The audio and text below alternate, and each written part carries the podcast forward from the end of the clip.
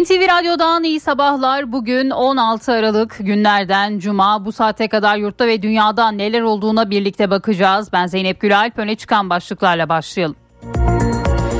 Bir son dakika haberini aktaralım. Diyarbakır'da Sur ilçesine bağlı Çarıklı yakınlarında Çevik Kuvvet Polis Servis aracının geçişi sırasında bombalı saldırı düzenlendi. Saat beş buçuk sıralarında bomba yüklü aracın patlaması sonucu sekiz polis memuru yaralandı. Bölgeye çok sayıda ekip sevk edildi. Yaralılar hastanede tedavi altına alındı. altı yaşındaki çocuğu istismar iddiası siyasetin en sıcak başlıklarından. Cumhurbaşkanı Erdoğan, çocukların korunması için yeni adımların atılabileceğinin sinyalini verdi. C H P Genel Başkanı Kemal Kılıçdaroğlu'nun açıklamalarına tepki gösteren Cumhurbaşkanı, onun olayı istismardan başka bir şey değil dedi. altı yaşında evlendirilmesinin ardından yıllarca tecavüz ve şiddete uğradığını belirterek hukuk mücadelesi başlatan H K G davasında önemli bir gelişme yaşandı. Gözaltına alınan Kadir İstekli ve Yusuf Ziya Gümüşel tutuklandı. Kadir İstekli altmış yedi yıl on ay, Yusuf Ziya Gümüşel de yirmi iki yıl hapis sistemiyle yargılanacak. İstanbul Büyükşehir Belediye Başkanı Ekrem İmamoğlu'nun iki yıl yedi ay on beş gün hapis cezasına çarptırıldığı davada savcılık kararın bozulması için istinaf yoluna başvuracak. Mahkemeye sunulan dilekçede savcının izne ayrılacak olması nedeniyle gerekçeli kararın başsavcılığa tebliği istendi. İstanbul Büyükşehir Belediye Başkanı Ekrem İmamoğlu hakkındaki mahkumiyet kararı sonrası altılı masa liderleri Saraçhane'de bir araya geldi. İmamoğlu yok hükmündeki kararlardan korkmuyorum dedi. Konuşma yapan genel başkanlar da millet iradesine sahip çıkıyor vurgusu yaptı. İmamoğlu'na verilen hapis cezası ile ilgili bir paylaşım yapan M H P lideri Bahçeli ise İstanbul Büyükşehir Belediye Başkanı dokunulamaz şahıs değildir dedi. İmamoğlu ve Akşener'in Saraçhane buluşmasını operasyon olarak nitelendiren Bahçeli, hedefin Kılıçdaroğlu olduğunu belirtti. E Y T'de kıdem tazminatı desteğinde yeni ayrıntılar ortaya çıktı. E Y T'de işverenlerin kıdem tazminatı yükünü hafifletmeye yönelik düzenleme kapsamında ödemesiz dönem imkanı yanı sıra yüzde yetmiş beş kefalet oranıyla K G F desteği sağlanacak. Destek tutarı ilk etapta yüz elli milyar lirayı bulacak. Petrol fiyatında yaşanan yükseliş akaryakıta da yansıdı. Benzine zam yapıldı. Benzine bir lira yedi kuruş zam geldi. Fiyat değişikliği gece yarısından itibaren uygulanmaya başlandı. Fiyat artışı sonrası benzinin litre fiyatı on sekiz liranın üzerine çıktı. Motorin grubundaysa herhangi bir fiyat değişikliği olmadı. Fed'in faiz artırımının ardından Avrupa ve İngiltere merkez bankalarının faiz kararları resesyon endişelerini körükledi. Gün boyu negatif bir seyrin hakim olduğu New York borsası sert düşüşle kapandı. Polonya, Ukraynalı mültecilerden artık barınma ücreti alacak. Polonya parlamentosu Ukraynalı mültecilere yardım yasasında değişiklik öneren tasarıyı kabul etti. Tasarıya göre toplu barınma yerlerindeki yaşam maliyetlerinin bir kısmını mülteciler ödeyecek. Avrupa Birliği kadın ve erkek çalışanlara eşit ücrette anlaştı. Avrupa Birliği işyerlerindeki ortalama ücretlerin şeffaflaştırılmasına, kadın ve erkek çalışanlar arasında ücret farkının giderilmesine yönelik yeni kurallarda anlaşmaya vardı. Düzenleme ile işçilerin eşit ücret ilkesi yükümlülüklerine uymayan işyerlerinden tazminat talep etme hakları olacak. Almanya'da yayınlanan Focus dergisi dünya genelinde bir araştırma yaptı. Araştırmada dünyanın farklı ülkeleri arasından emeklilerin en rahat yaşayabileceği on il seçilirken Adana'da listenin üst sıralarında yer aldı. YouTube, topluluk kurallarını ihlal eden kötü yorumlarla ilgili yeni bir karar verdi. Şirket, kullanıcıların kötü yorumlarda bulunarak topluluk kurallarını ihlal etmesi halinde yirmi dört saat boyunca başka yorum atmasını engelleyecek. Ve spor, Beşiktaş'la Giresunspor arasındaki hazırlık maçı gol düellosuna sahne oldu. sekiz gollü maçı Beşiktaş kazandı. Beşiktaş Giresunspor'u beş üç mağlup etti. Gündemi özetledik, devam ediyoruz.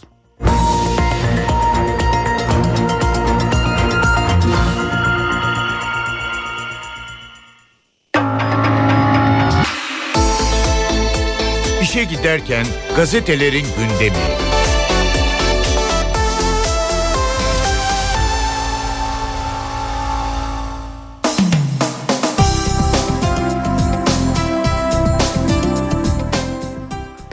Sabah gazetesiyle başlıyoruz. E Y T ve asgari ücret iki bin yirmi üçe kalmayacak manşetini görüyoruz Sabah gazetesinde. Cumhurbaşkanı Erdoğan, hedefimiz bu iki önemli konuyu çözerek masadan kaldırmak. iki bin yirmi üçe güzel bir neticeyle girmek istiyoruz diyor Cumhurbaşkanı. Anayasa değişikliğiyle ilgili İYİ Parti destekler diye düşünüyorum. H D P'den destek gelirse şaşırmayın. Oradan yeşil ışık yanıyor. Dolayısıyla C H P'den de gelecektir diyor Cumhurbaşkanı. Kılıçdaroğlu'nun istismar açıklamasına yönelik on üç on dört yaşlarında kızları dağa kaçırılan anneleri savundun mu? Bu yavrulara tecavüz edildiğini bildiğin halde adım attın mı? Dedi Cumhurbaşkanı. Esad'la görüşmeyle ilgili önce istihbarat, bakanlar bir araya gelsin. Sonra Türkiye, Suriye, Rusya liderler bir araya gelelim. Bunu Putin'e teklif ettim, olumlu baktı diyor ve iki bin yirmi üçte son kez adaylık konusunda da Cumhurbaşkanı adayı olarak iki kez seçime girme şansınız var, üçüncü yok. Tabii bu Erdoğan'ın siyasetten çekilmesi anlamına gelmez diyor. Cumhurbaşkanı Erdoğan'ın yaptığı açıklamalar bugün Sabah'ın manşetinde bu şekilde yer buluyor. Üsteğmen Yavuz şehit oldu. Pençe Kilit Operasyonu bölgesinde beş Aralık'ta ağır yaralanan piyade komando Üsteğmen Tunahan Yavuz tedavi gördüğü hastanede yaşamını yitirdi. Bursa Mudanyalı şehidin baba evine Türk bayrakları asıldı deniliyor. Yine Sabah gazetesinde. Dehşet çiftliği Balıkesir Edremit'te çökertilen çete on dönümlük çiftliği işkence üstüne çevirdi. Kaçırdıkları kızlara tecavüz edip parmaklarını kestiler. Bölgede esnafı haraca bağlayan bir çetenin lideri Mehmet Salih Turanlı ve yedi adamı yakalandı. G A adlı bir kız tecavüze uğradığı, dört parmağının kesildiği iddiasıyla şikayetçi oldu. dördü genç kız, on dört kişinin akıl almaz işkencelere uğradığı kaydedildi deniliyor. Ve bu haberde bugün Sabah gazetesinin ilk sayfasında yer buluyor. Hürriyet'in manşetinde on sekizin altında evlilik olmaz başlığını görüyoruz. H K G'nin altı yaşında evlendirilerek cinsel istismara uğramasının değerlendirmesi için Diyanet İşleri Başkanı Ali Erbaş'ı aradım. İşte Erbaş'ın çok önemli açıklamaları diyor Hande Fırat bugün manşetten.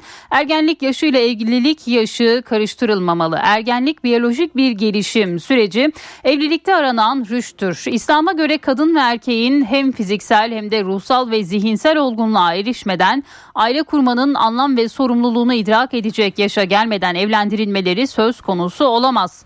Bugün camilerde okunacak deniliyor. Yasalarımızdaki evlilikte on sekiz yaş sınırı dinimizin istediği rüşt çağı bakımından da ideal bir uygulamadır. Bugün küçüklerin evlendirilmesinin yanlışlığıyla ilgili hazırladığımız cuma hutbesi tüm camilerimizde okunacak. Başkanlığımız çocuk istismarıyla mücadeleyi resmi ve dini bir sorumluluk alanı olarak belirlemiştir diyor. Diyanet İşleri Başkanı'nın açıklamaları bugün Hürriyet'in manşetinde yer buluyor. Siyaseti bırakmam, partimden kopmam bir diğer başlık Cumhurbaşkanı Erdoğan'ın sözleri. Cumhurbaşkanı Erdoğan iki bin yirmi üçte son defa destek istiyorum sözlerine açıklık getirdi. Erdoğan bu sözlerinin siyaseti bırakacağı anlamına gelmediğini söyledi diyor Hürriyet gazetesi. Saraçhane'de altılı masa desteği bir diğer haber. Altılı masanın liderleri İstanbul Büyükşehir Belediye Başkanı Ekrem İmamoğlu'na destek için Saraçhane'de düzenlenen mitingde bir araya geldi.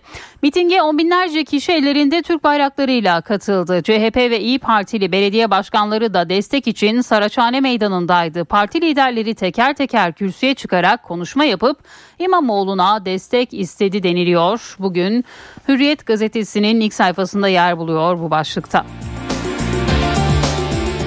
Milliyet'in manşetinde Erdoğan'dan Putin'e teklif, Suriye'de üçlü adım başlığını görüyoruz. Türkiye, Suriye, Rusya olarak Suriye'de üçlü adım atmak istediklerini söyleyen Cumhurbaşkanı Erdoğan, Sayın Putin olumlu baktı dedi. Rusya lideri Putin'e Suriye konusunda öneride bulunduğunu açıklayan Cumhurbaşkanı Erdoğan, önce istihbarat örgütlerimiz bir araya gelsin, ardından savunma bakanlarımız bir araya gelsin, daha sonra dışişleri bakanlarımız bir araya gelsin. Onların yaptığı görüşmelerden sonra da biz liderler olarak bir araya gelelim diye konuştu Cumhurbaşkanı. Tutuklandılar bir diğer haber. altı yaşındaki kız çocuğunun sözde dini nikahla evlendirilerek cinsel istismara uğraması davasında H K G'nin babası Yusuf Ziya Gümüşel ve çocuğa istismarda bulunan Kadir İstekli dün tutuklandı. İki sanık İstanbul ikinci Ağır Ceza Mahkemesi'nde tutuklama kararının yüzlerine okunmasının ardından cezaevine gönderildi deniliyor Milliyet'te bugün. Sulardan gelen bir ses var. Bir diğer başlık, ilk filmden on üç sene sonra vizyona giren Avatar Suyun Yolu, seyirciyi sualtı yaşamının renkli dünyasında dolaştırıp göz kamaştırıcı görsel bir deneyim sunuyor. İlk filmin üzerine daha kusursuz görsellik ve teknolojik ihtişam konulmuş, senaryo basitçe duygusallaştırılmış. Hikayenin merkezinde sürekli tehdit altındaki dört çocuklu bir ailenin olması da bunu körüklüyor diyor bugün Milliyet. Yeni Şafak gazetesi yüz yirmi dokuz milyar dolar burada manşetiyle çıkıyor. Merkez Bankası'nın rezervleri dokuz Aralık haftasında dört milyar dolara yakın arttı. Böylece rezervler yüz yirmi sekiz milyar yedi yüz altmış dört milyon dolarla sekiz yılın zirvesine ulaştı. Merkez Bankası'nın geçen yıl cari açığın finansmanı için sattığı, şirketlerin yurt dışı borçlarını ödemek için satın aldığı ya da vatandaşın bankalarda biriktirdiği döviz diline dola, dövizi diline dolayan muhalefet yüz yirmi sekiz milyar dolar buharlaştı yalanını aylarca sürdürmüştü diyor Yeni Şafak gazetesi bugün manşetinden. Gazın fiyatı Türkiye'de belirlenecek. Rusya Devlet Başkanı Putin, Türkiye'nin enerji merkezi olması ile ilgili önemli bir açıklama yaptı. Merkezde ticaret için elektronik platform gelecek aylarda kurulabilir. Avrupalı tüketiciler için doğalgaz fiyatı büyük oranda Türkiye'de belirlenecek. Avrupa'nın kendi merkezlerine Onlar merkezlerinde olanlar çılgınca diyor Putin'in sözleri de bugün Yeni Şafak gazetesinin ilk sayfasında yer buluyor. Postayla devam ediyoruz. İki canın bedeli beş ay hapis manşetini görüyoruz Posta gazetesinde. Mersin'de kullandığı araçla yola kontrolsüz şekilde çıkan ve motosikletteki iki kişinin ölümüne sebep olan Ahmet Hakan Tıraş dört yıl iki ay hapis cezası aldı. beş aydır cezaevinde olan zanlı tahliye edildi. Evlatlarını kaybeden aileler karara iki canın bedeli sadece beş ay hapis mi diye İsyan etti diyor Posta bugün. Bir diğer başlık, kanlı hesaplaşma. Çerkes Cengiz olarak bilinen ve bazı iş insanlarına zorla senet imzalattığı gerekçesiyle bir süre hapis yatan Cengiz Şıklaroğlu dün Beykoz'da aracının içinde silahlı saldırıya uğradı. Şıklaroğlu'yla şoförü Cem Saka yaralandı. Silah ticaretinden lüks yat üretimine kadar sekiz ayrı şirketin sahibi olan Çerkes Cengiz, Rusya'da casusluk ve Çeşenistan lideri Kadirov'a suikast suçlarından yargılanmış ve beraat etmişti. Yine bu başlıkta Posta'da yer buldu. Kral kim olacak diye soruyor Posta gazetesi.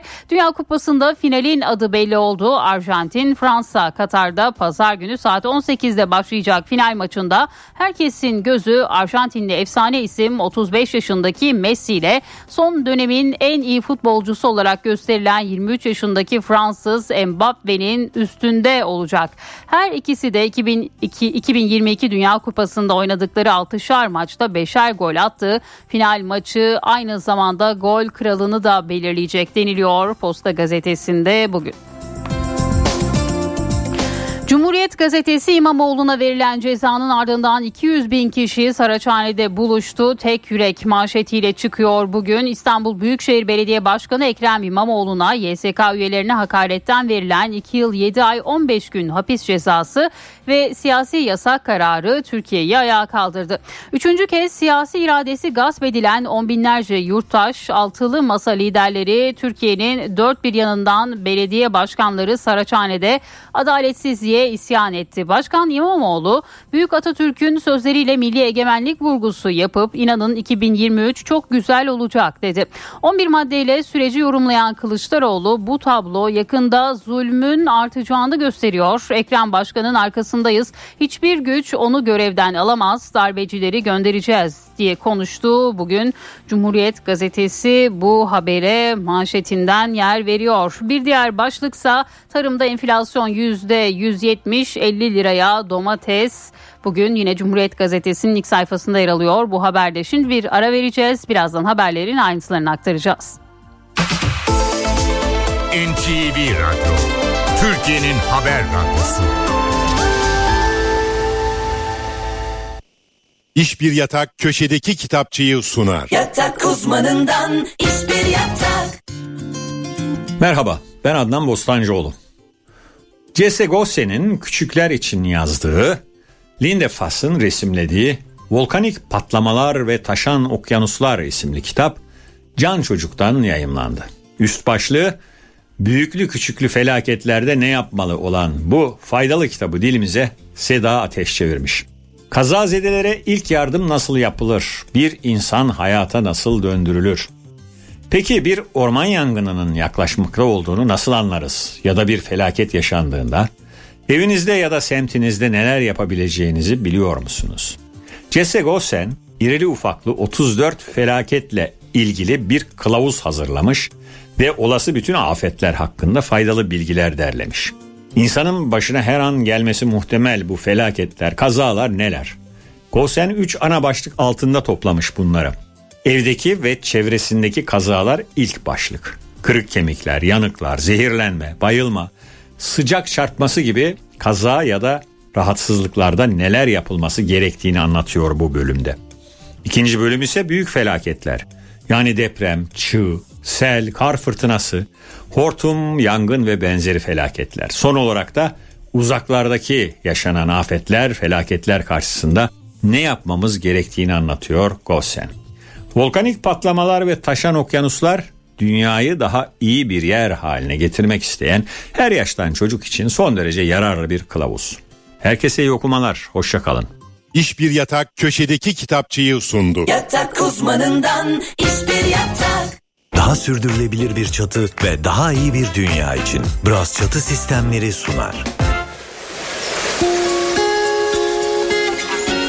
Doğa konuşmaları.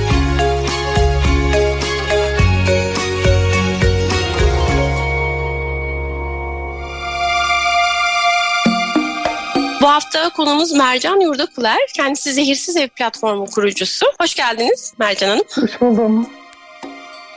Zeytinyağını böyle büyük bir tenekede alıp aylarca içinde bekletmektense aldığınızda yine cam bir ambalaja aktarmayı tavsiye ederim ben. Ama tabii cama aldığınızda özellikle de renksiz bir camsa güneşten korumak gerekiyor. Hani ışık almayan bir yerde muhafaza etmek gerekiyor. Zeytinyağı şişeleri de diğer cam şişeler gibi temizlenebilir. Tabii yağlı olduğu için biraz daha zor olacaktır temizlenmesi de. Ben açıkçası zeytinyağı şişesinin içini çok fazla temizlemiyorum. Yani dışını temizlemekle yetiniyorum. İçine sürekli bittikçe yeniden zeytinyağı dolduruyorum. Zaten yağın içinde bakteri üreme olasılığı daha az olduğu için eğer su olsa tabii çok hızla bakteri ürerdi. O yüzden tekrar tekrar aynı şişeyi kullanıyorum. Daha sürdürülebilir bir çatı ve daha iyi bir dünya için Bras Çatı Sistemleri sundu.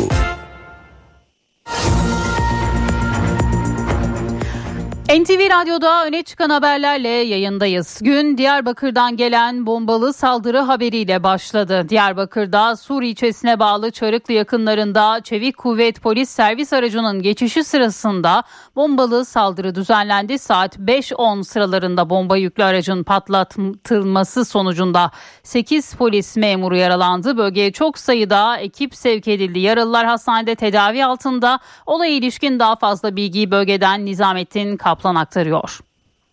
Polis servis aracının geçişi sırasında daha önce yola park edildiği, edildiği tahmin edilen bir bomba yüklü aracın patlatıldığı ve ilk bilgiler yine sekiz polis memurunun bu saldırıda yaralandığı yönünde.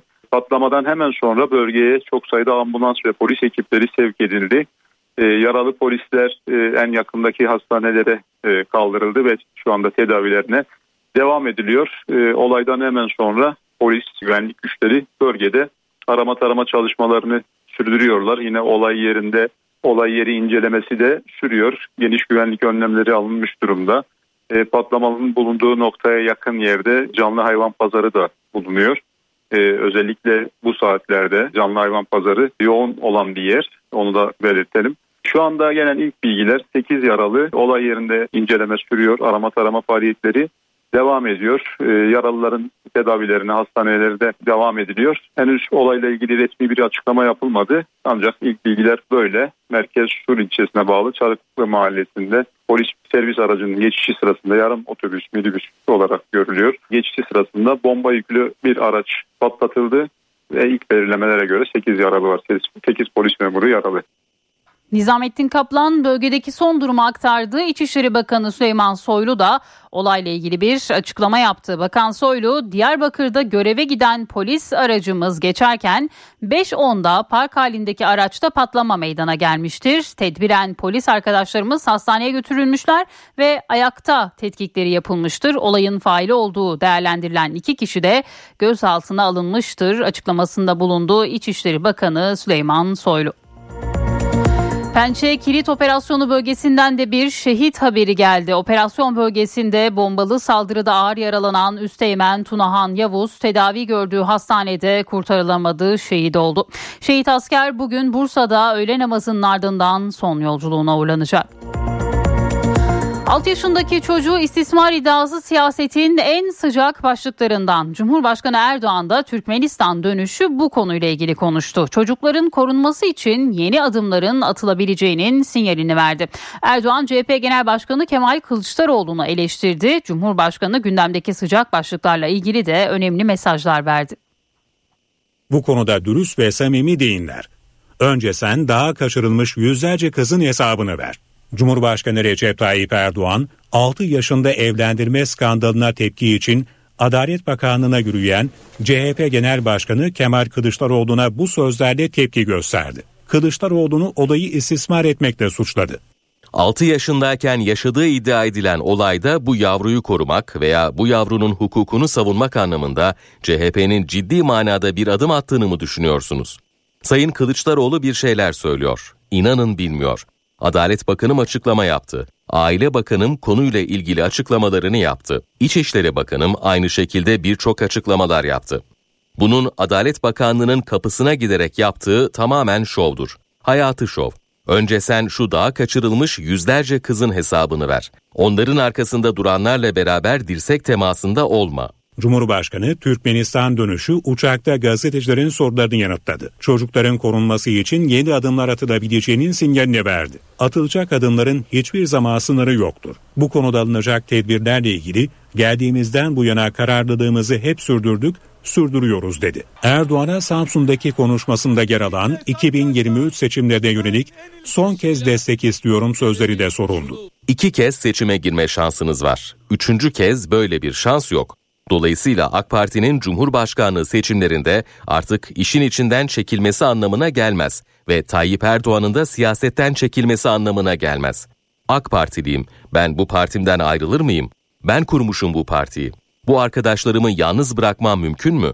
Cumhurbaşkanı, AK Parti tarafından Türkiye Büyük Millet Meclisi Başkanlığı'na sunulan başörtüsüne yönelik anayasa teklifine diğer partilerin bakışını değerlendirdi. H D P'den destek gelirse şaşırmayın dedi.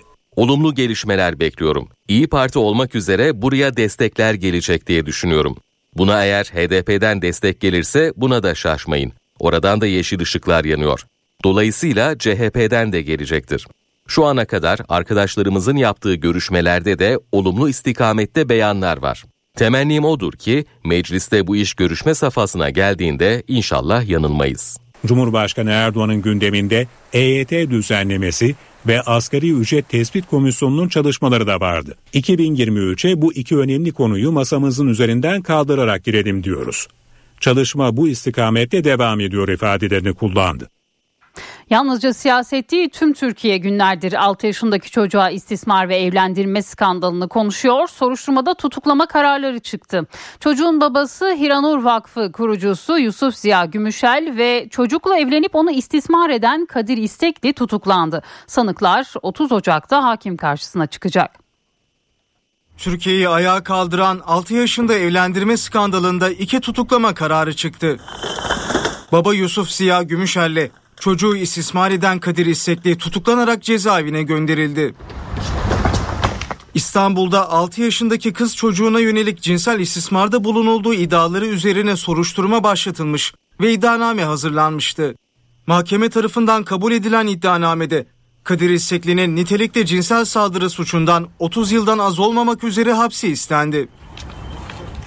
Baba Yusuf Ziya Gümüşel ve anne Fatıma Gümüşel'in de istismar suçuna iştirak gerekçesiyle on sekiz yıldan az olmamak kaydıyla hapsi talep edildi. Mahkeme ilk duruşmanın tarihini yirmi iki Mayıs iki bin yirmi üç olarak belirledi. davaya müdahil olan Aile ve Sosyal Hizmetler Bakanlığı hem o tarihin öne çekilmesi hem de üç sanığın tutuklanması için başvuru yaptı. Bu bahis konusu olay katalog suçlardan olduğu için biz de tutuklu yargılama talebinde bulunduk. Bu vakıf ya da herhangi bir başka vakıf, her kim olursa olsun, çocukların istismarı, şiddete uğraması vesaire bu ve benzeri bir eylemin tarafı ise hiç gözünün yaşına bakılmaz. Başvuru kabul edildi. Sanıkların otuz Ocak'ta hakim karşısına çıkmasına karar verildi. Mahkeme heyeti sanıkların üzerine atılı olan suçların ağır katalog suçlar kapsamına girmesi, sanıkların kaçma şüphesi ve mevcut delil durumunu göz önünde bulundurarak Yusuf Ziya Gümüşel ve Kadir İstekli hakkında tutuklamaya yönelik yakalama kararı çıkarttı. İki zanlı gözaltına alındı. Ardından Anadolu Cumhuriyet Başsavcılığına sevk edildiler. Bu sırada Hiranur Vakfı'ndan olduklarını söyleyen bir grup zanlılara destek vermek için adliye önünde bir araya geldi. Şüpheli Kadir İstekli ve baba Yusuf Ziya Gümüşel haklarındaki tutuklama kararı üzerine okunduktan sonra cezaevine gönderildi.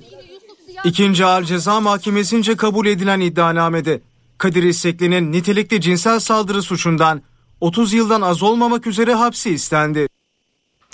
Hafta içinde Konya'dan gelen bir istismar haberi daha vardı. on yedi yaşındaki G A seni MİT'e memur olarak alacağız vaadiyle kandırılmış, cinsel saldırıya uğramıştı. İki okul müdürü de istismara aracılık etmişti. Öğrencinin okuduğu okulun müdürü Harun Avcu'nun G A'ya başka bir okulun müdüresinin odasında dini nikah kıydığı öne sürülüyordu. Okul müdürleri olay sonrası açığa alındı. Ailenin şikayeti üzerine G A'ya istismarda bulunan Ahmet Mandal tutuklandı. Okul müdürü Harun Avcu hakkında da tutuklama kararı verildi. Kadın müdür ve eşinin de aralarında olduğu diğer üç zanlıysa adli kontrol şartıyla serbest bırakıldı.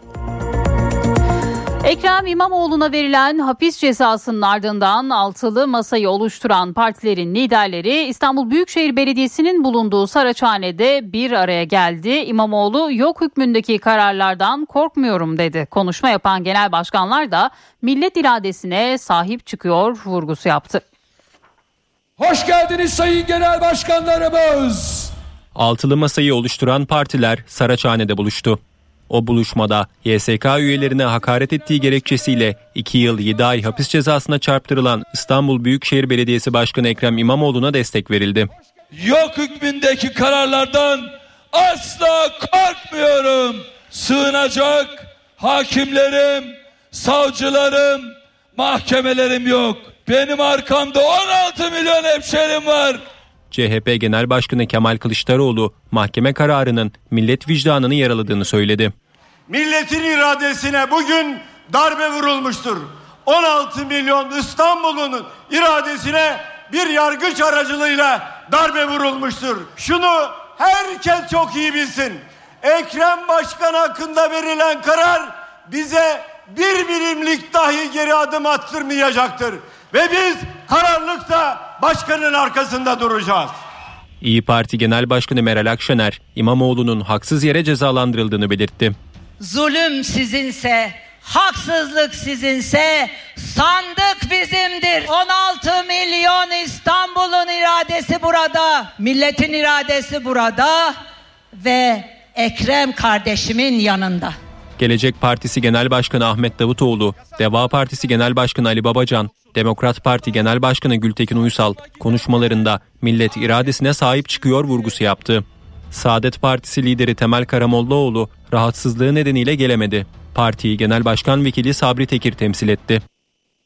Bu arada Ekrem İmamoğlu'nun iki yıl yedi ay on beş gün hapis cezasına çarptırıldığı davada savcılık kararın bozulması için istinaf yoluna başvuracak. Mahkemeye sunulan dilekçede savcının izne ayrılacak olması nedeniyle gerekçeli kararın başsavcılığa tebliği istendi. N T V Radyo. Ve emeklilikte yaşa takılanlar. Ankara'da bu başlıkta hummalı bir çalışma var. Hazine ve Maliye Bakanlığı E Y T düzenlemesinin hayata geçmesinin ardından işletmelere kıdem tazminatı ödemeleri için kredi paketi çalışması yürütüyor. O çalışmanın ayrıntıları netleşmeye başladı. Destek paketlerinde ödemesiz dönem imkanının yanı sıra en az yüzde yetmiş beş kefalet oranı olması da bekleniyor. Emeklilikte yaşa takılanlar düzenlemesinin getireceği kıdem tazminatı yükünü hafifletmek amacıyla işverene sağlanacak kredi desteğinin ayrıntıları netleşmeye başladı. E Y T için işletmelere yüzde yetmiş beş kefalet oranıyla kredi garanti fonu desteği geliyor. Destek paketinde ödemesiz dönem imkanının da olacağı belirtiliyor. Paketin başlangıç aşamasında yüz elli milyar lira düzeyinde bir kefalet büyüklüğüyle açıklanması bekleniyor. Söz konusu kefalet paketleriyle işletmelerin finansman ihtiyaçlarına kaynak tahsis edilecek. Ayrıca Hazine ve Maliye Bakanlığı E Y T kapsamında işverenlerin kıdem tazminatı yükünü hafifletmeye yönelik de kefalet paketi desteği sunacak. Kamu bankalarının yanı sıra özel bankaların da kefalet paketlerine dahil olacağı, böylelikle işletmelere uygun finansman imkanı oluşturulacağı ifade ediliyor. Kredilerin amacı dışında kullanılmasının önüne geçmek için tam entegre bilgi sistemi de kullanılacak. Paketin önümüzdeki günlerde Hazine ve Maliye Bakanı Nurettin Nebati tarafından açıklanması bekleniyor. Petrol fiyatında yaşanan yükseliş akaryakıta da yansıdı. Benzine bir lira yedi kuruş zam geldi. Fiyat değişikliği gece yarısından itibaren uygulanmaya başlandı. Fiyat artışı sonrası benzinin litre fiyatı on sekiz liranın üstüne çıktı. Motorin grubundaysa herhangi bir fiyat değişikliği olmadı. Emekliliğinizi nerede geçirmek isterdiniz sorusuna birçoğu Adana yanıtını verdi. Adana yedi yüz doksan dokuz şehir arasında altıncı oldu. Bu sıralamaysa en iyi emeklilik geçirilebilecek şehirler sıralaması listeyi yapan Focus dergisi. Adana hangi özellikleriyle emeklileri cezbediyor? Sorunun yanıtı haberimizde. Ulaşım ağı, ekonomik şartlar, iklim ve sağlık hizmetleri. Adana emekliler için en iyi on kent arasına girdi. Yemek yiyebilirsin, ucuz. Dışarıda yemek yiyorsan, emekliler için diyorum. Hele tek yaşıyorsan. Kazanırsan sonra kiralar diğer illere göre daha ucuz. Almanya'da yayınlanan Focus dergisi dünya genelinde bir araştırma yaptı. Amaç emeklilerin rahat yaşayabileceği en iyi kentleri seçmekti. Farklı ülkelerden yedi yüz doksan dokuz kent arasında yapılan seçimde Adana ilk ona girdi ve altıncı oldu. Sağlık hizmetleri, güvenlik gibi çeşitli kriterlerin olduğu araştırmada kentteki yaşam maliyetlerinin çok uygun olduğuna dikkat çekildi. Yiyeceği içeceği bol ve ucuz bir kent Adana birçok yere göre. O yüzden emekliler için bir cennet olduğunu düşünüyorum. Gezmek için tamamen ideal. Yani devamlı bir araca ihtiyacın yok Adana'da. Gezebilirsin istediğin yere. Tarihi güzelliklerin yanı sıra kentin en cazip özelliklerinden biri de iklimi. Aralık ayında bile hava sıcaklığı yirmi iki derece. Soğuk olmamasından kaynaklı yakıt giderinin daha az olması. Ee, bu çok büyük bir avantaj sağlıyor insanlara. Listenin birinci sırasındaysa Bosna Hersek'in Trebinje kenti yer alıyor. İkinci sırada Kolombiya'daki Manizales, üçüncü sıradaysa Hindistan'ın Mangaluru kenti bulunuyor. N T V Radyo Türkiye'nin haber radyosu. H D İ Sigorta İstanbul'un yol durumunu sunar. H D İ Sigorta. İstanbul'da bu saat itibariyle trafikte yoğunluk yüzde kırk dört seviyelerinde. Her iki köprüde de yoğunluk var. Anadolu yakasında köprüye giderken Beylerbeyi-Çamlıca arasında, Tem'de ise Kavacık-Çavuşbaşı arasında sabah yoğunluğu gözleniyor. Avrasya Tüneli çift taraflı açık. Avrupa yakasına gelindiğinde ise E beşte Ambarlı-Küçükçekmece arasında, Tem'de ise Bahçeşehir-Altınşehir arasında yoğunluk var. H D İ Sigorta İstanbul'un yol durumunu sundu. H D İ Sigorta.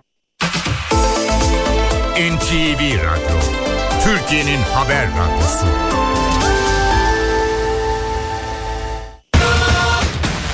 Mağaza ve ofis zeminlerinin, depo ve yürüme yollarının en yeni, en etkili boyası Düfa Zemin Boyaları spor haberlerini sunar.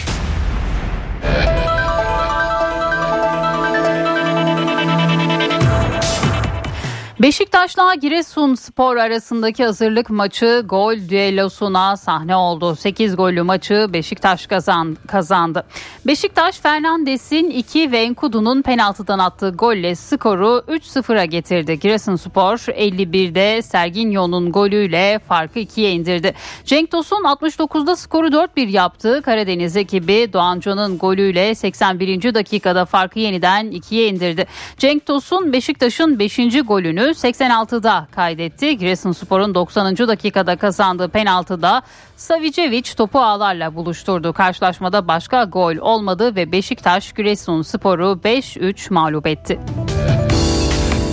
Fenerbahçe'de Nazım Sangare iyileşti. yirmi sekiz yaşındaki futbolcu yedi ay aradan sonra saha çalışmalarına başladı. Nazım Mayıs ayında çapraz bağ sakatlığı yaşamış ve Haziran ayında Avusturya'da ameliyat edilmişti. Milli sağ bek bu süreçte yirmi yedi resmi maç kaçırdı. Euroleague'de çift maç haftası tamamlanıyor. Fenerbahçe Beko İstanbul'da, Anadolu Efes Sırbistan'da galibiyet arayacak. Fenerbahçe Beko Baskonya'yı saat yirmi kırk beşte konuk edecek. Sarı lacivertliler son maçında Olympiakos'a doksan dörde altmış yedi yenilse de ligde on galibiyetle lider. Baskonya ise çift maç haftasının ilk sınavında Anadolu Efes'i mağlup etti. İspanyol ekibi sekiz galibiyetle ligde altıncı sırada yer alıyor. Anadolu Efes saat yirmi ikide parkeye çıkacak. Ergin Ataman'ın ekibi Partizan'a konuk olacak. Son maçını kaybeden lacivert beyazlılar yedi galibiyetle yedinci sırada. Partizan'ın ise dört galibiyeti var ve on beşinci basamakta yer alıyor. Mağaza ve ofis zeminlerinin, depo ve yürüme yollarının en yeni, en etkili boyası Düfa Zemin Boyaları spor haberlerini sundu.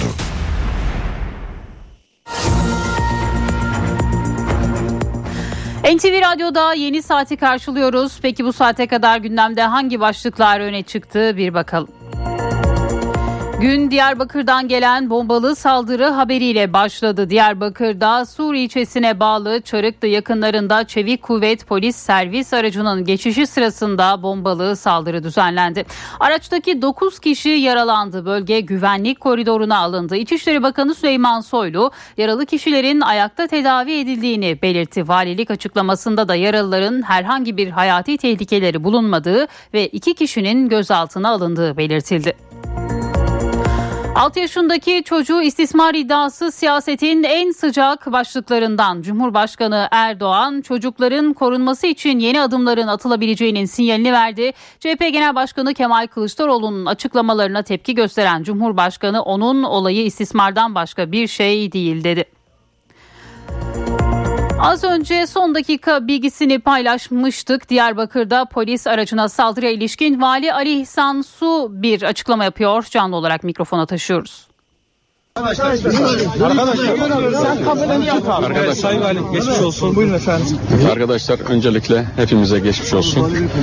Ee, efendim bu sabah saat beşi on geçe sularında Çevik Kuvvet otobüsümüz göreve giderken e, park edilmiş bir araç patlatılarak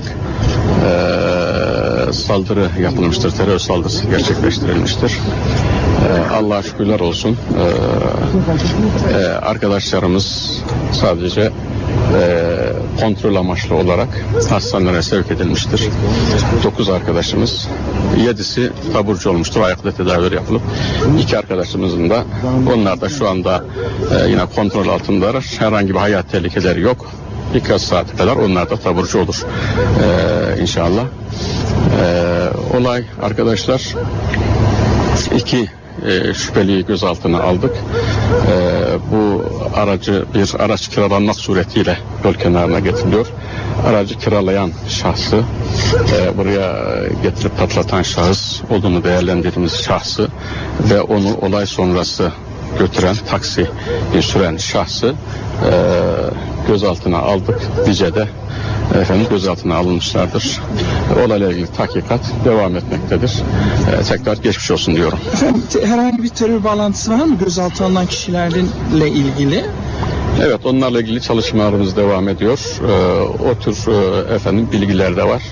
Onları değerlendiriyoruz. Bombanın cinsi ve patlatılma şekliyle ilgili. Arkadaşlar şu anda halen arkadaşlarımız onlarla ilgili tahkikatı, çalışmaları devam ettiriyorlar. İnşallah e, daha da iş e, efendim konuyla ilgili arkadaşlarımız tahkikatı bittikten sonra gerekli açıklamaları yaparız. Sayın Valim, hepsi e, e, sivil, sivil var mı içerisinde? Arkadaşlar, bir arkadaşımız var. Onun dışında diğer sekiz arkadaşımız polis.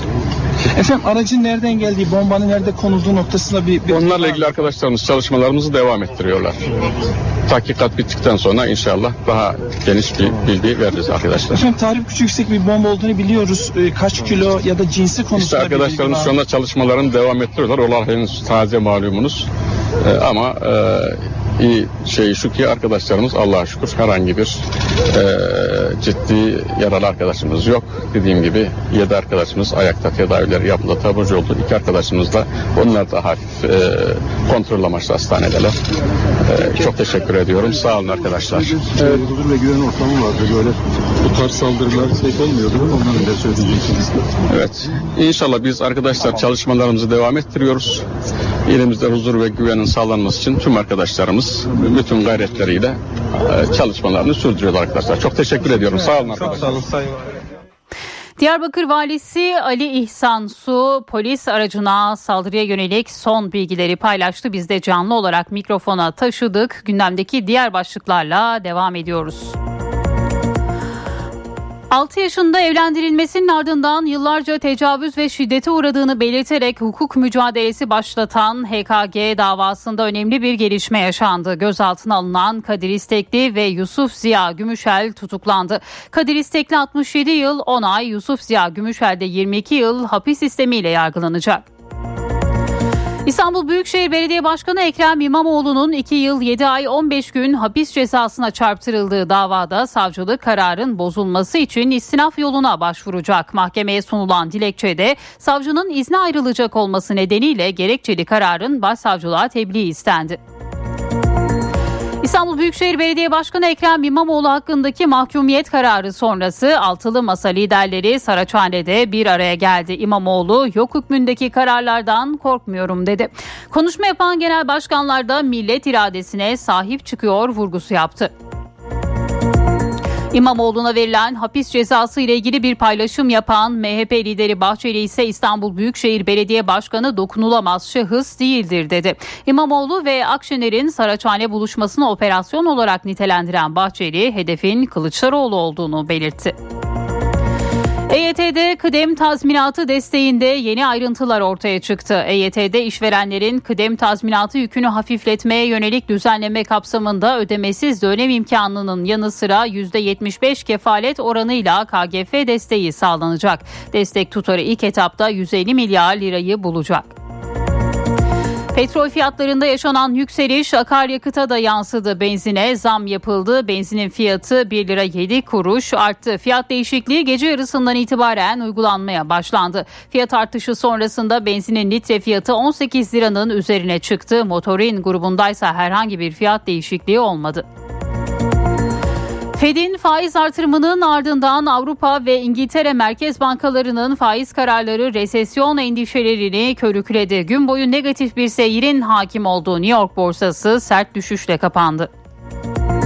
Polonya, Ukraynalı mültecilerden artık barınma ücreti alacak. Polonya parlamentosu Ukraynalı mültecilere yardım yasasında değişiklik öneren tasarıyı kabul etti. Tasarıya göre toplu barınma yerlerindeki yaşam maliyetlerinin bir kısmını mülteciler ödeyecek.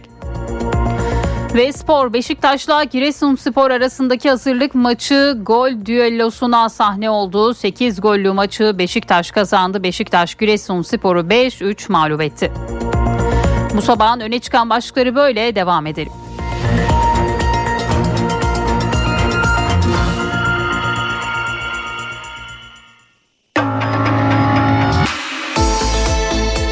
İşe giderken gazetelerin gündemi.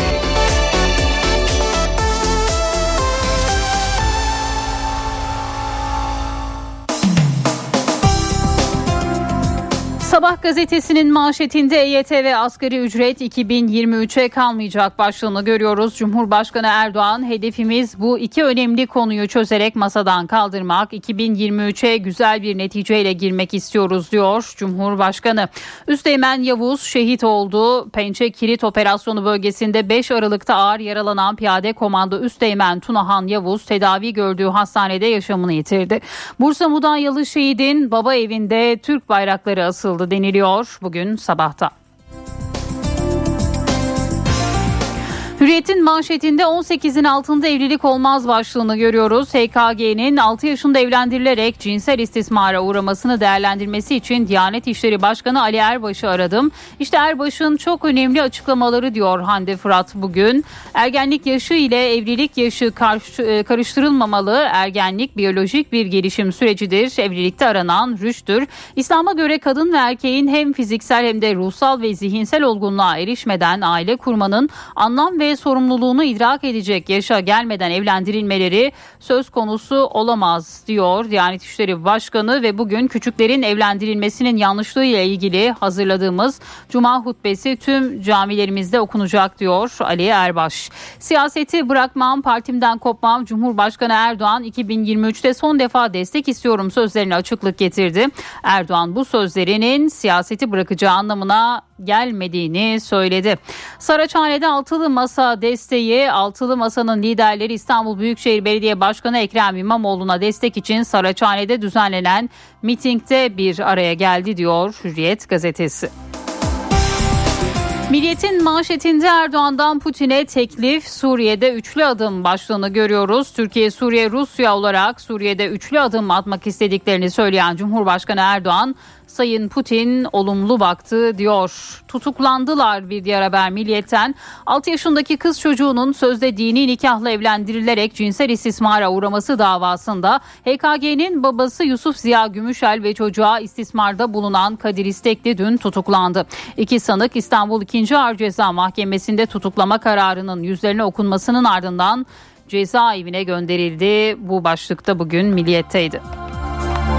Yeni Şafak'ın manşetinde yüz yirmi dokuz milyar dolar burada başlığını görüyoruz. Merkez Bankası'nın rezervleri dokuz Aralık haftasında dört milyar dolara yakın arttı. Böylece rezervler yüz yirmi sekiz milyar yedi yüz altmış dört milyon dolarla sekiz yılın zirvesine ulaştı. Merkez Bankası'nın geçen yıl cari açığın finansmanı için sattığı, şirketlerin yurt dışı borçlarını ödemek için satın aldığı ya da vatandaşın bankalarda biriktirdiği dövizi diline dolayan muhalefet yüz yirmi sekiz milyar dolar buharlaştı yalanını aylarca sürdürmüştü diyor Yeni Şafak gazetesi. Gazın fiyatı Türkiye'de belirlenecek bir diğer başlık. Rusya Devlet Başkanı Putin Türkiye'nin enerji merkezi olmasıyla ilgili önemli bir açıklama yaptı. Merkezde ticaret için elektrik Elektronik platform gelecek aylarda kurulabilir. Avrupalı tüketiciler için doğal gaz fiyatı büyük oranda Türkiye'de belirlenecek. Avrupa'nın kendi merkezlerinde olanlar çılgınca diyor Putin. Bu sözleri de Yeni Şafak gazetesinde yer buluyor.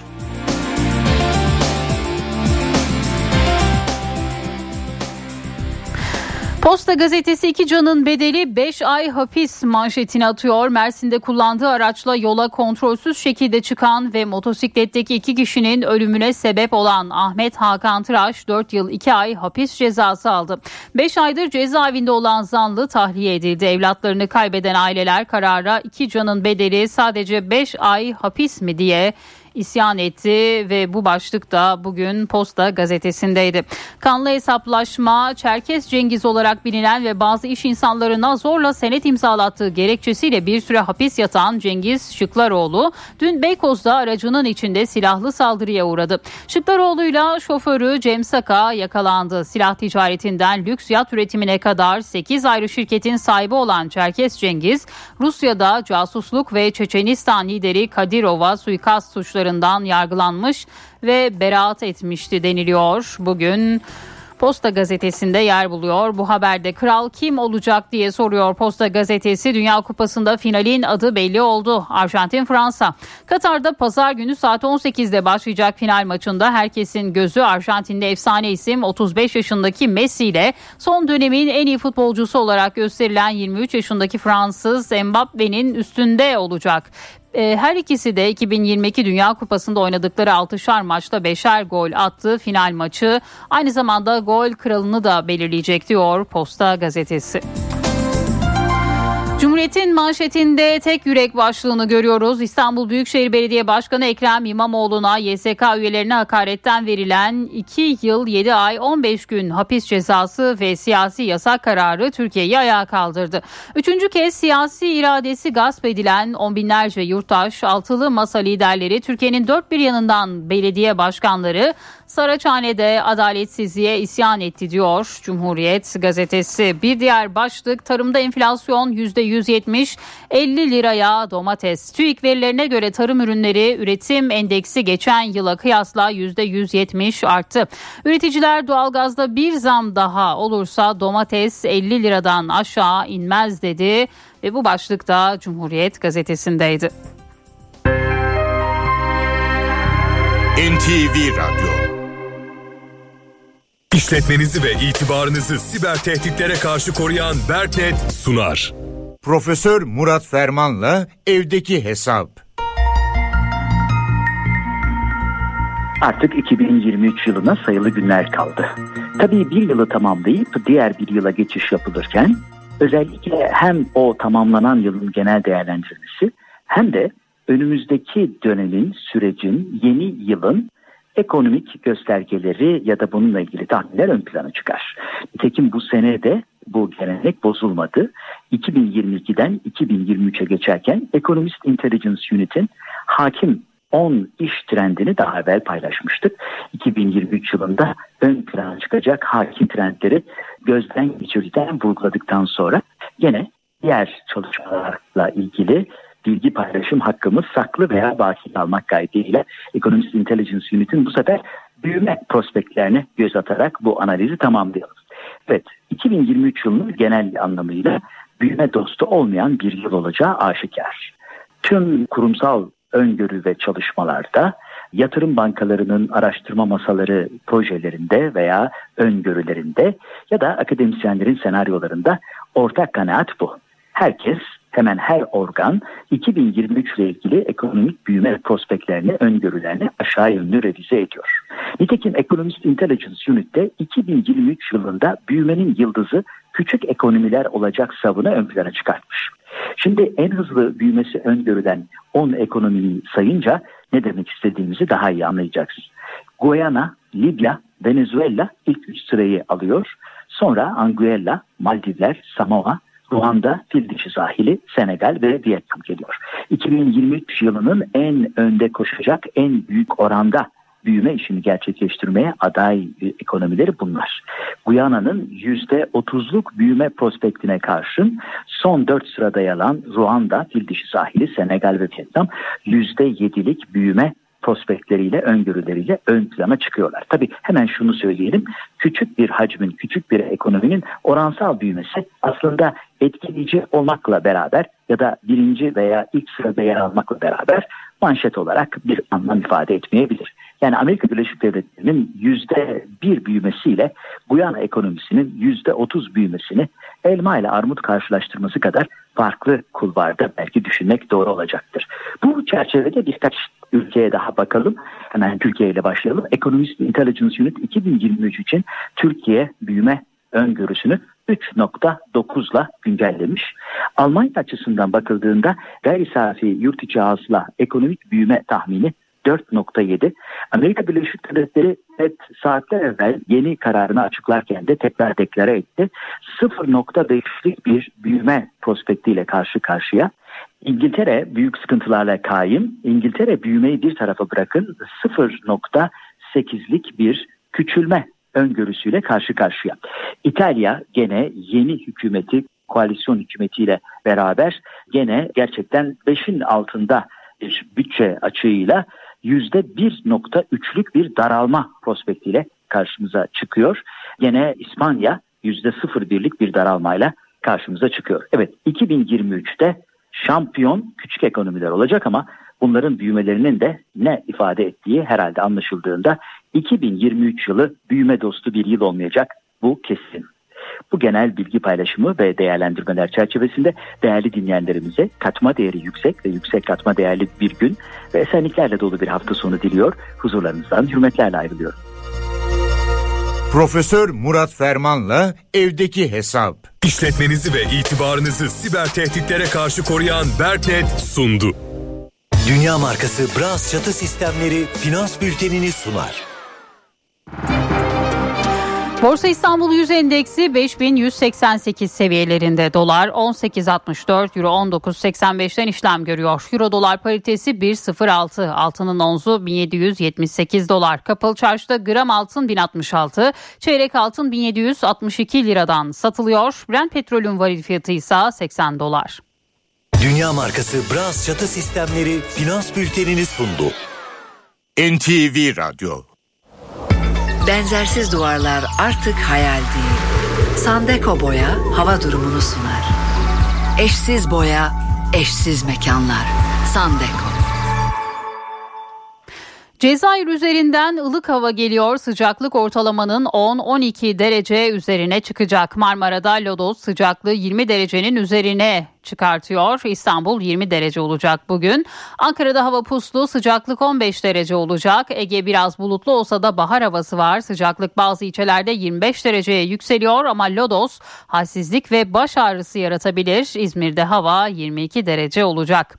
Akdeniz güneşli, sıcaklık hızla artıyor. Antalya'da da yirmi iki derece bugün hava. Güneydoğu'da pus ve ayaz var. Karadeniz'de de sıcaklıklar hızla artmaya başlıyor. Bolu sisli, Trabzon Rize tarafı yağışlı. Doğu Anadolu'da parçalı bulutlu bir hava hakim bugün. Yaratıcılığınızla duvarlarınızı sanat eserine dönüştüren Sandeko Boya hava durumunu sundu. Eşsiz boya, eşsiz mekanlar. Sandeko. Araya gidelim, sekiz buçukta yeniden buluşalım. İş bir yatak köşedeki kitapçıyı sunar. Yatak uzmanından iş bir yatak. Merhaba, ben Adnan Bostancıoğlu. on dokuzuncu yüzyıl İstanbul'unda gündelik hayata dair önemli bir kaynak olan Balıkhane Nazırı Ali Rıza Bey'in on üçüncü asrı Hicri'de İstanbul isimli eseri, Eski Zamanlarda İstanbul Hayatı başlığıyla Kapı Yayınlarından çıktı. Kitabı yayına Profesör Doktor Ali Şükrü Çoruk hazırlamış. bin sekiz yüz kırk iki - bin dokuz yüz yirmi sekiz yılları arasında yaşayan son dönem Osmanlı bürokratlarından Ali Rıza Bey, uzun yıllar Balıkhane Nazırlığı yapmasından dolayı bu ünvanla anılmış. Bürokratlığından ziyade kültür tarihinde önemli bir yere sahip olan Ali Rıza Bey, ömrünün sonlarına doğru gazete ve dergilerde yazdığı yazılarla eski İstanbul hayatını etraflıca anlatmış. Nitekim Ali Rıza Bey'in bu yazıları geçmişten bugüne önemli ve muteber bir kaynak olarak kullanılmış.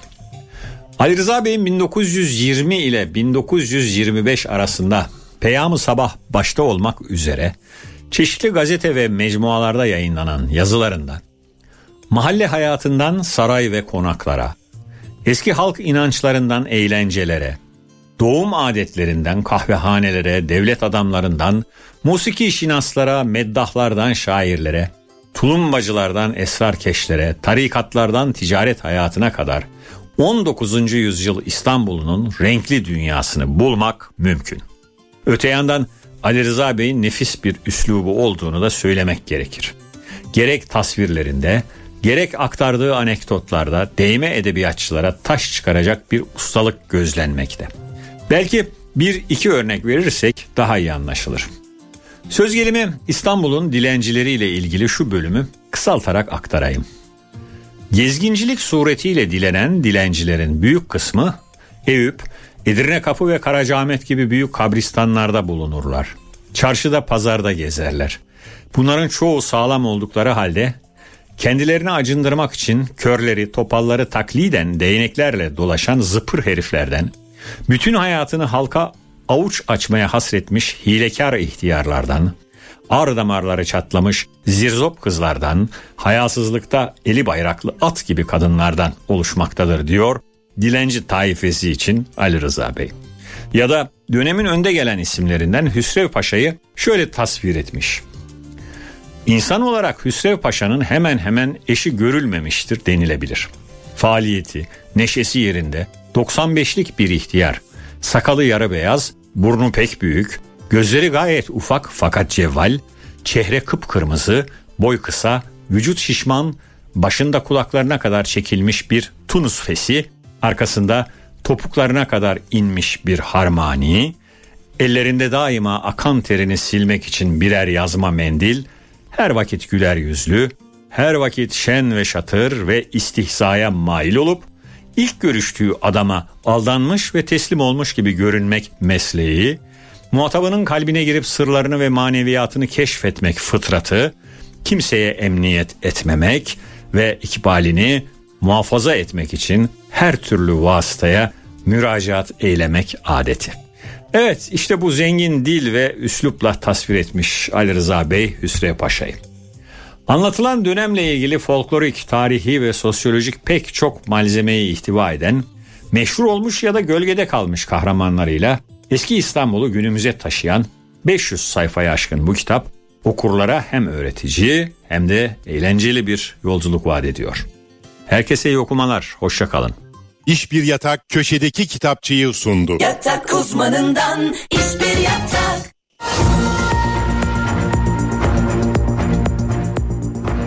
Saat sekiz buçuk oldu. N T V Radyo'da haberleri aktarmaya devam ediyoruz. Diyarbakır'dan gelen bombalı saldırı haberiyle başlayalım. Diyarbakır'da Sur ilçesine bağlı Çarıklı yakınlarında Çevik Kuvvet Polis Servis aracının geçişi sırasında bombalı saldırı düzenlendi. Araçtaki dokuz kişi yaralandı. Bölge güvenlik koridoruna alındı. İçişleri Bakanı Süleyman Soylu yaralı kişilerin ayakta tedavi edildiğini belirtti. Diyarbakır Valisi Ali İhsan Su da olay yerinde yaptığı incelemeden sonra açıklamalarda bulundu. O açıklamanın ayrıntılarını getirelim mikrofona.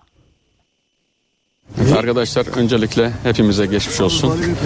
Ee, efendim bu sabah saat beşi on geçe sularında Çevik Kuvvet otobüsümüz göreve giderken e, park edilmiş bir araç patlatılarak e, saldırı yapılmıştır. Terör saldırısı gerçekleştirilmiştir.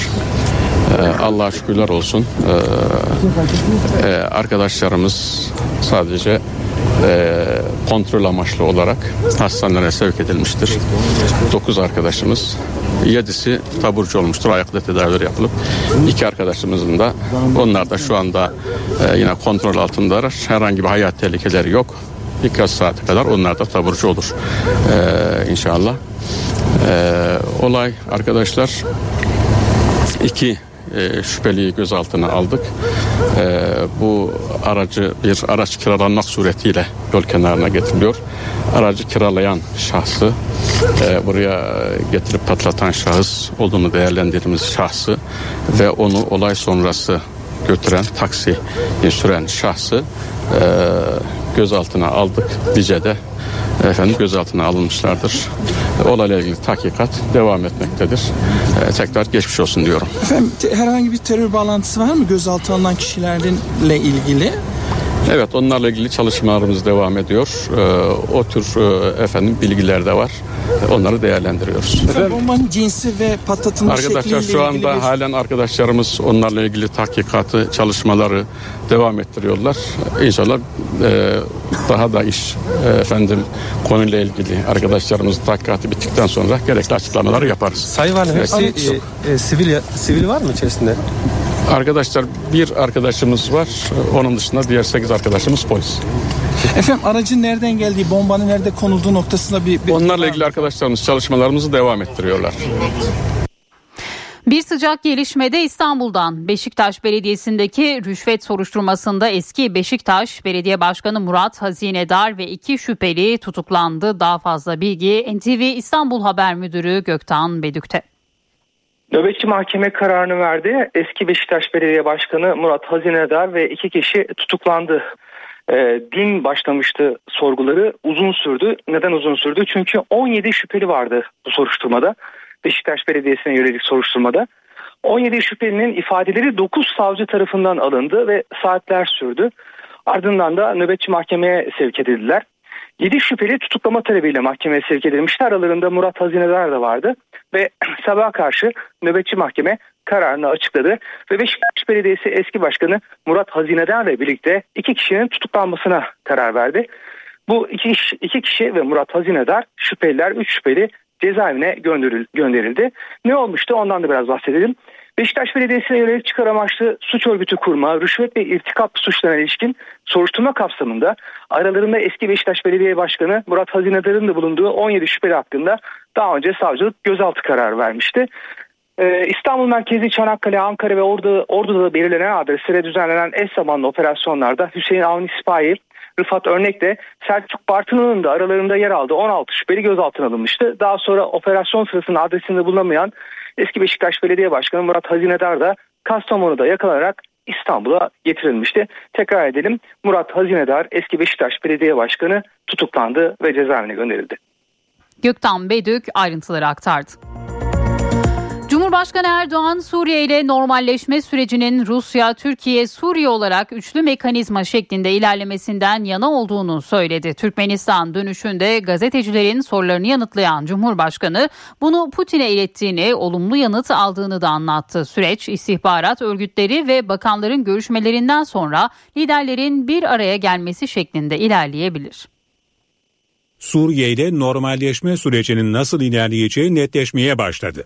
Cumhurbaşkanı Recep Tayyip Erdoğan, Rusya, Türkiye, Suriye olarak üçlü görüşme önerisini Putin'e götürdüğünü ve olumlu yanıt aldığını açıkladı. Biz şu an itibariyle Suriye, Türkiye, Rusya üçlü olarak bir adım atalım istiyoruz. Bunun için de önce istihbarat örgütlerimiz bir araya gelsin, ardından savunma bakanlarımız bir araya gelsin, daha sonra dışişleri bakanlarımız bir araya gelsin. Onların yaptığı görüşmelerden sonra da biz liderler olarak bir araya gelelim. Bunu da Sayın Putin'e teklif ettim. O da buna olumlu baktı. Türkmenistan dönüşü gazetecilerin sorularını yanıtlayan Cumhurbaşkanı'na eski Amerika Birleşik Devletleri Suriye özel temsilcisi James Jeffrey'nin Amerika Birleşik Devletleri'nin Esad'la görüşmeye olumlu bakmadığı yönündeki sözleri hatırlatıldı. Ben Mısır Cumhurbaşkanı'yla Katar'da bir görüşme yaptım. Kimseden izin almadım. Suriye konusunda atacağımız adımlarda belirleyici hususta ulusal çıkarlarımız olacaktır. Cumhurbaşkanı üçlü mekanizmayla görüşmeler zincirini başlatmış olacaklarını söyledi. Süratle adım atılması gereken konular var diyerek sözü Suriye'nin kuzeyindeki terör varlığına getirdi. Sınırımızdan otuz kilometre güneyde biz rahatsız edildiğimiz zaman bu bizim güvenlik koridorumuzdur. Bu güvenlik koridorunda biz her türlü adımı atarız. Artık sabır bitti. Şimdi onların o rafinerileri, petrol kuyuları vesaire bunlara yönelik de her türlü adımı attık, atıyoruz. Başta Amerika'ya olmak üzere diyoruz ki eğer sizler hala binlerce tır silah, mühimmat, araç gereç bunları bu terör örgütlerine vermeye devam edecek olursanız biz de her zaman söylediğimiz gibi kendi göbeğimizi kendimiz keseriz. Cumhurbaşkanı Erdoğan, Avrupa Birliği Dış İlişkiler Yüksek Temsilcisi Josep Borrell'in Türkiye'nin Avrupa Birliği üyesi ülkeler gibi Rusya'ya karşı yaptırımlara uyması yönündeki açıklamalarına da sert tepki gösterdi. Bizim Rusya ile ilişkilerimizi Borrell tayin tanzim edemez. Nasıl olur da bizim Rusya ile ilişkilerimizi yaptırımlar içerisinde değerlendirir dedi. Cumhurbaşkanı Almanya'daki darbe planı operasyonunu da değerlendirdi. Almanya'yı terör örgütlerine destek vermekle suçladı. Almanya'nın Türkiye ile empati yapması gerektiğini hep savunduk. Şu anda terör örgütünün Avrupa'daki en önemli sığınak yeri Almanya'dır. Şu anda P K K, Y P G, P Y D bunlar nerede? Orada. FETÖ nerede? Orada. Bunları istiyoruz, bunları vermek gibi bir dertleri de yok. Şimdi tabii geldi terör bunların da kapısını çaldı. Sayın Scholz'la da bunları hep görüştük, görüşüyoruz. Tabii ikili görüşmelerimizde Scholz'tan ben doğrusu memnunum. Fakat daha kararlı bir çıkış ve kararlı adımlar bekliyoruz.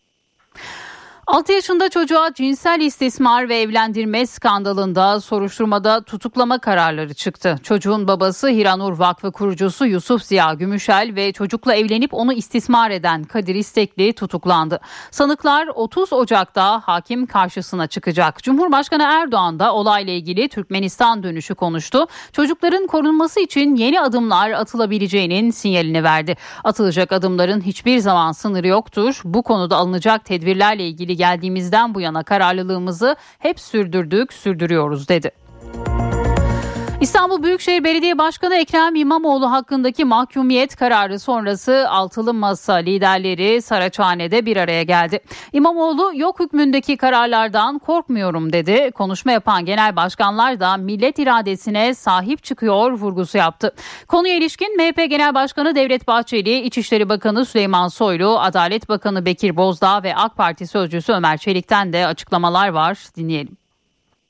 M H P Genel Başkanı Devlet Bahçeli, İstanbul Büyükşehir Belediye Başkanı Ekrem İmamoğlu'na iki yıl yedi ay on beş gün hapis cezası verilmesini değerlendirdi. Beğenilmese de yargı kararına herkesin saygı duyması mecburiyettir dedi. İstanbul Büyükşehir Belediye Başkanı dokunulamaz, ulaşılamaz ve ayrıcalıklı bir şahıs değildir. Hakkında tesis edilen ve kesinleşmemiş bir mahkeme hükmünü fütursuzca siyasileştirip toplumsal alanda yığınak haline dönüştürmek adalet ve hukuk ilkelerine vahim bir saldırıdır. Bahçeli, İmamoğlu'na verilen hapis cezasıyla Cumhurbaşkanı Erdoğan'ın geçmişte aldığı hapis cezası arasında bağlantı kurulmasını ise akıl tutulması olarak niteledi. İçişleri Bakanı Süleyman Soylu da Erdoğan'la İmamoğlu'na verilen cezaların karşılaştırılmasına tepkiliydi. Tayyip Erdoğan, İstanbul'un ve tarihin görmüş olduğu en başarılı belediye başkanıdır. Tarihin en başarısız belediye başkanıyla Tayyip Erdoğan'ı kıyas bile etmek, ağza bile almak çok büyük bir hadsizlik örneğidir. Birileri E, Bizans oyunlarıyla e, becerisizliklerini örtmeye çalışabilirler. Adalet Bakanı Bekir Bozdağ, kararın henüz kesinleşmediğini, itiraz yolunun açık olduğunu söyledi. Yargılama yapılırken muhatapların statüsüne ya da konumuna göre bir yargılama yapılmaz. Hukuk önünde herkes eşittir. Sayın İmamoğlu hakkında verilmiş ne bir kesinleşmiş daha doğrusu ne bir siyasi yasak vardır ne de bir hapis cezası vardır. AK Parti sözcüsü Ömer Çelik ise hapis kararının ardından muhalefetin AK Parti'ye yönelik bir linç kampanyası yürüttüğünü söyledi. Bu kampanyayı şiddetle kınıyoruz dedi. Yargı kararlarını eleştirmek elbette siyasetçilerin ve herkesin demokratik hakkıdır. Buna karşın muhalefetin henüz kesinleşmemiş yargı sürecini tartışırken komplolar üretmesi ve bununla Cumhurbaşkanımızı ve AK Parti'mizi yan yana getirmeye çalışması tam bir istismar siyasetidir. AK Parti siyaset meydanlarının partisidir. AK Parti millet iradesine koşulsuz bağlılığın partisidir. İmamoğlu'na ilişkin yargı kararı sonrasında altılı masa içinde siyasi mühendislik çalışmasının başladığını iddia eden Çelik, hiçbir siyasi mühendislik arayışı için Cumhurbaşkanımızı ve partimizi hedef almalarına müsaade etmeyiz dedi. Bu saate kadar dünyadan gelen haberlere bir haber turuyla bakalım.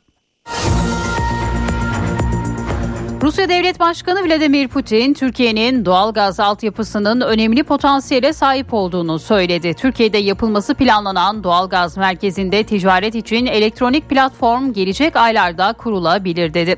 Putin, Avrupalı tüketiciler için doğal gaz fiyatının büyük oranda Türkiye'deki merkezde belirleneceğini söyledi. Avrupa'nın kendi merkezlerinde olanlar çılgınca diye konuştu. Avrupa Parlamentosu'ndaki rüşvet skandalına ilişkin yeni bilgiler ortaya çıktı. Parlamentonun başkan yardımcısı Eva Kaili'nin erkek arkadaşı Katar ve Fas'tan rüşvet aldığını itiraf etti. İfadesinde Kaili'den hiç bahsetmemesi onu korumaya çalışması olarak yorumlandı. Amerika Birleşik Devletleri'nde eski başkan John F. Kennedy suikastına ilişkin yeni bilgi, binlerce belge yayınlandı. Belgeler suikastı gerçekleştiren Lee Harvey Oswald'ın Meksiko City'ye ziyaretine ilişkin yeni bilgilere ışık tutmadı. Bazı belgeler ulusal güvenlik gerekçesiyle gizlendi. Belgelerin tamamının Haziran iki bin yirmi üçe kadar kamuoyuna açıklanacağı belirtildi. Almanya Federal Meclisi tüketiciler ve şirketler için gaz ve elektrik fiyatlarına sınırlama getiren yasayı onayladı. Kabul edilen yasayla hane halklarının ve şirketlerin hızla artan fiyatlardan korunması amaçlanıyor. Amerika Birleşik Devletleri'nin Teksas eyaletinde eğitim uçuşu yapan F otuz beş B serisi bir savaş uçağı dikey iniş sırasında düştü. Pilot son anda koltuk fırlatma sistemi sayesinde kurtuldu. Pentagon sözcüsü Patrick Ryder uçağın henüz hava kuvvetlerine teslim edilmediğini açıkladı. Ryder pilotun durumunun iyi olduğunu da kaydetti. N T V Radyo'da haberleri aktarmayı sürdüreceğiz.